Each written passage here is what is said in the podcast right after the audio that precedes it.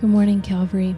I pray that this Lenten season has been meaningful to you, that you've been able to slow down a little bit and become aware of our own um, emptiness and our reliance upon a Savior who has passed the test in a wilderness before us. We come to you again with a uh, bonus episode this Thursday.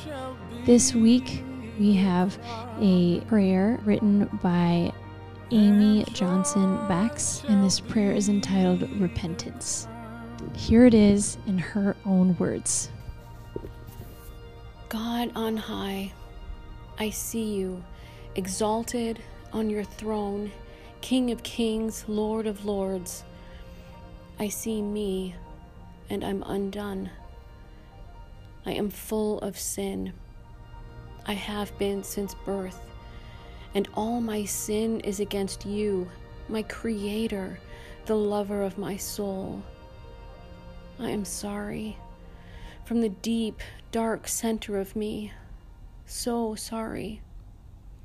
Lover of my soul, in your mercy, love me still. Forgive me. Make me clean